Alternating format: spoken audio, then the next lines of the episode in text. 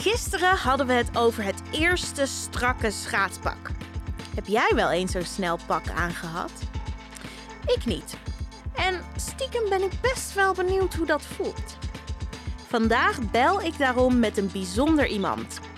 Zij kan mij hier namelijk veel meer over vertellen.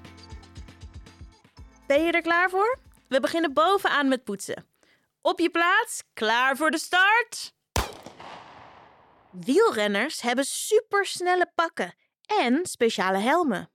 Daarom bel ik vandaag met Ellen van Dijk. Ellen is wielrenster, werd zeven keer wereldkampioen en heeft zelfs het werelduurrecord verbroken. Zeg Ellen, hoe voelt het voor jou om zo'n outfit te dragen? Het zit niet zo heel lekker, want het is gewoon super strak en, en je ziet alles. Dus ja, je fietst bijna in je naki, zo voelt het. Maar het voelt ook wel heel snel. Dus je voelt als je fietst dat die wind langs je heen gaat en dat er niet van alles flabbert eh, en wappert, waardoor je energie verspilt. Dus je voelt je ook wel echt heel snel in die kleding. Oké, een snel gevoel dus. Maar maakt het echt verschil? Zou je je wereldrecord ook in een spijkerbroek hebben kunnen fietsen? Elk klein detail uh, telt bij een wereldrecord. En onder andere het pak en de fiets en de houding. Uh, alles ging eigenlijk om stroomleiding. Dus uh, ja, met de spijkerbroek was me dat nooit gelukt. Draai nu je tandenborstel en begin je ondertanden te poetsen. Ellen gebruikt meer dan alleen haar pak om nog sneller te kunnen fietsen. Bij wielrennen draait namelijk alles om stroomlijnen.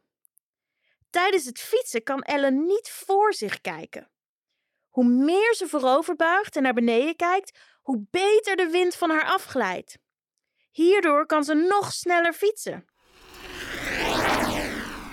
Daar heeft ze heel veel op moeten oefenen. Maar het zorgt wel voor een ander probleem. Tijdens wedstrijden kan Ellen de weg voor haar niet zien, omdat ze steeds naar beneden kijkt. Daarom rijden er altijd auto's mee. In een oortje hoort ze dan wanneer ze een bocht moet maken. Elle, doe naar rechts! En dat terwijl wielrenners supersnel fietsen. Oh, wat eng, hè? Don't try this at home. Dat was het voor vandaag. Spuug je tandpasta uit en spoel goed je mond.